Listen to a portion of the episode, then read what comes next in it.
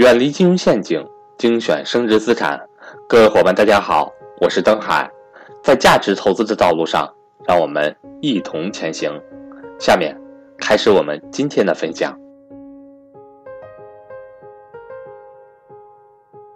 好了，这个这里面的故事太多了啊！五八同城的五八同城的那个创始人大家知道吧？姚劲波。姚劲波其实赚第一桶金是靠炒作域名的，很多域名都在姚劲波的手里。呃，域名里头的故事太多了，再给大家再给大家举几个例子。这个支付宝你们知道，原来支付宝的域名，支付宝的域名你们知道原来叫什么吗？叫什么什么配？你们知道不知道？原来叫做支付宝的域名叫做对，A I L I P A Y。我问大家啊，全中国你们觉得有几个人可以拼对这个单词？你们给我举个例子。全中国十三亿人，你们随便说有几个人能拼对这个单词？你们觉得有多少人？我可以明确的告诉大家，不超过三千万，你们信不信？就能拼出来 A P A L I P A Y 的，真真真的弄不出来。后来你知道，后来你们现在查一下支付宝的域名是什么？是支付宝点 com。你们知道这个域名是花多少钱买过来的吗？你们知道这个域名是花多少钱买过来的吗？几千万。好，我问你们啊。阿里巴巴这个，你们知道阿里巴巴刚开始创，就是马云的十八罗汉刚凑齐的时候，他们只有五十万资金，你们知道吧？他只有五十万资金。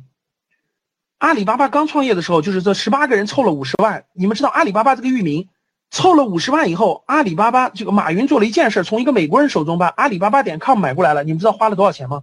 一万美元，九九年啊，九九年花了一万美元啊，一万美元，你们知道啥概念吗？相当于八万多人民币，大家知道呀？当年他只有五十万，只有五十万啊，拿了五分之一去买阿里巴巴这个域名，你想想马云多有魄力，多有那啥了？因为这个域名全是我问你们，他为什么要买这个域名？你们告诉我他为什么要买这个域名？因为全世界的小孩都学过阿里巴巴与四十大盗，所有的小孩都知道阿里巴巴是商人，大家听懂了吗？你们告诉我这值多少钱？这值多少钱？就是全全世界的小朋友的头脑当中的定位，一提到商人，最小就知道是阿里巴巴。或你说这值多钱？各位，你说值多钱？马云一万美元买回来的，然后造就了今天最大的网商阿里巴巴，值了吧？是不是值了？再说一个域名的，原来京东的域名是什么？各位？原来京东商城的域名是什么？原来京东商城的域名是三六零 buy，对不对？好，我再问一个问题，我再问一个问题，你们觉得全中国十三亿人有多少人能能拼出来三六零 buy 这个词？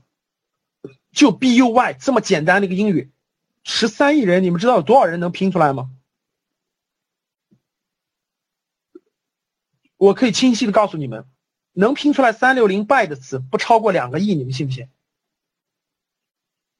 将有十一亿人拼不出来。所以今天京东的域名是什么？各位，今天京东的域名是什么？今天京东域名是 jd 点 com，对不对？就是京东的声母。你们知道其中有多大的意义了吗？这就是域名，这就是域名。好了。你们知道这个汉庭酒店，汉庭汉庭酒店的那个所有人都有一个客服号，你们知道吧？汉庭，汉庭酒店的这个这个这个电话，汉庭，很多人都存在手机里。然后你看到汉庭的广告牌底下都有个电话，你们记不记得那个电话是多少？汉庭的，记不记得？有人住汉庭吗？汉庭有三千万用户，哇，景气太厉害了，四零零八幺二幺幺二幺。说明是汉庭的忠实用户，汉庭有三千万用户。你们知道？我问你们，你们能记住汉庭的那个、那个、那个、那个、那个域名吗？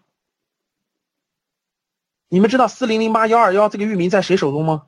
你们知道四零零八幺二幺幺二幺在谁手中吗？对，在我手中。再说一个更牛的，我问你们，你你们有用这个招商银行？你们用你们有用招商银行信用卡的吗？你们有没有用招商银行信用卡的？有的打一。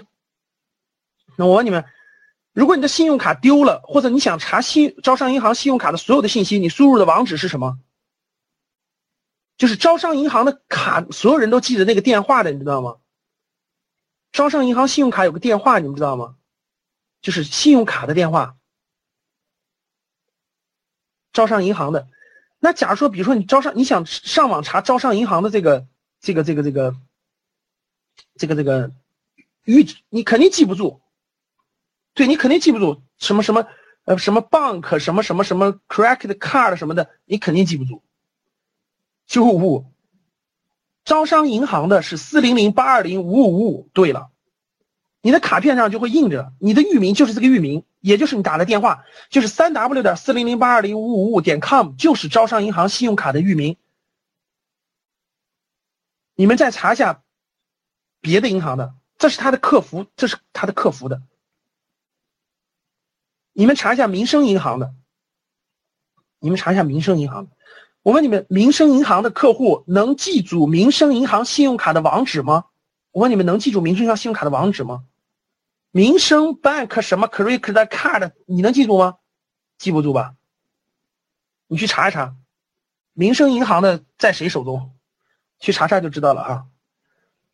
还有很多哈。那我问你，其实域名投资我做过哈，我做过。现在还有好多在我手中呢，那我问你，今天域名今天域名能不能做了？各位，啊，今天域名投资能不能就是有没有机会了？有没有机会了？其实非常非常少了，啊，其实非常非常少了，有没有？还有，但是太少太少了，而且一般人已经很难把握住了。为什么？因为简单的词汇，各位听好了，因为简单的词汇已经被抢注完了。简单的词汇已经被抢注完了，已经没有简单的了。好了，商标行不行？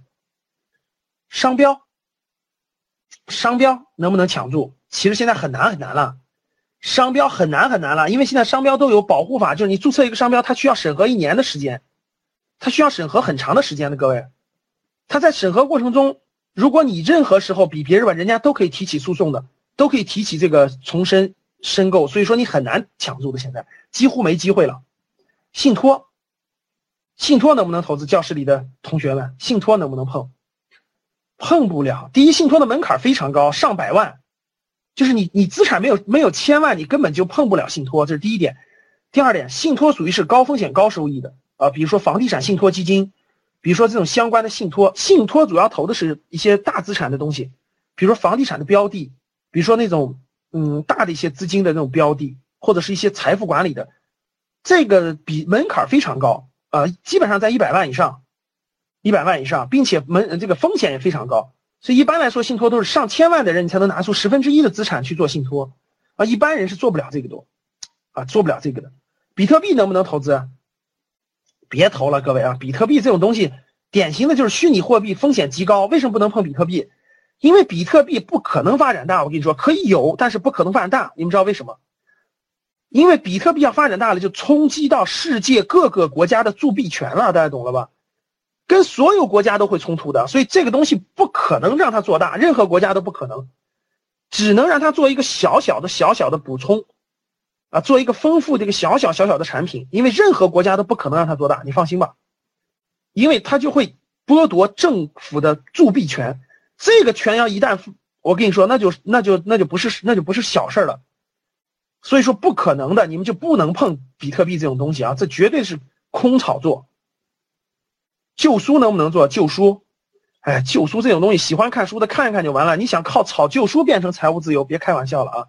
可能性不大，因为这种东西要经营，就旧书这种东西它要经营，你要经营，你每天要买了，你还要收藏，等等等等等，还得懂啊！这个东西要经营，它不算投资啊。邮票的机会，大部分机会错过了。教室里有懂邮票的吗？并且还集邮的吗？我觉得邮票的机会大部分过去了啊，大部分过去了。不是大众，你今天你今天有人集，作为你个兴趣爱好，作为你个兴趣爱好可以培养着。但是你想靠它去这个走上财富自由之路，我觉得可能性太小太小太小太小太小了啊！所以就别考虑了，至少社会大众别考虑了，可以作为兴趣爱好，就邮票和旧书可以作为兴趣爱好，各位。可以作为兴趣爱好，但是它不可能成为你投资的主要标的，这个大家认同不认同？我相信这个大家是明白的，对不对？储蓄算不算投资？亲爱各位，储蓄算不算投资？各位同学，储蓄算不算投资？有人说算，有人说不算，是吧？好，所有认为算的，你们随便上网去查一查啊。二十二十年前的两万块钱，二十年前可以买套房子，存的金存的现在连个连连卫生间都买不起了，认同不认同？你随便上网查查就知道了。储蓄是低于通货膨胀的，绝对是贬值的，贬值的非常厉害。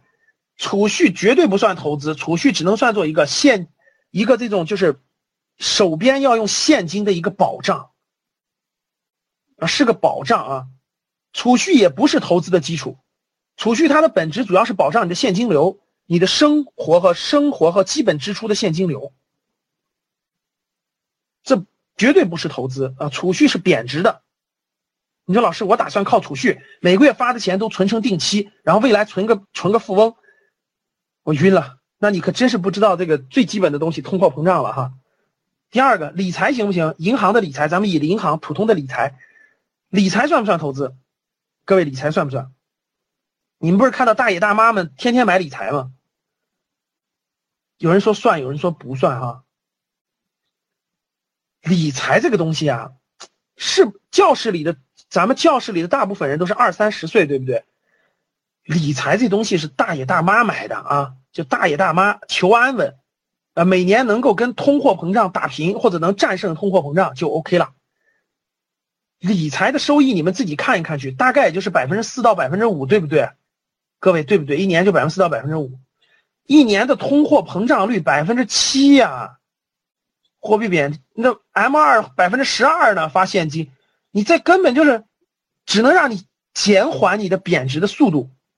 欢迎想跟赵正宝老师系统学习财商知识的伙伴和我联系，我的手机和微信为幺三八幺零三二六四四二。大家明白吧？减缓你贬值的速度，它起不到让你这个这个这个这个这个高收益的这个地步啊，起不到。所以理财是大妈级的，就是已经不能承担风险了。大家听好了，就是我们已经退休了，手里有些钱。放成储蓄呢，贬值，然后暂时也不买房子，不买其他东西，怎么办呢？又买点理财产品，甭管是这种保，一般是保本的，不保本的等等的，觉得呢比银行储蓄率高，也就这样了啊。这在座的各位，你不能做这个，做这个那那就不叫投资啊，那就不叫投资，那就叫点保值吧，啊，那就叫点保值了啊。谢谢大家，欢迎大家订阅这个栏目。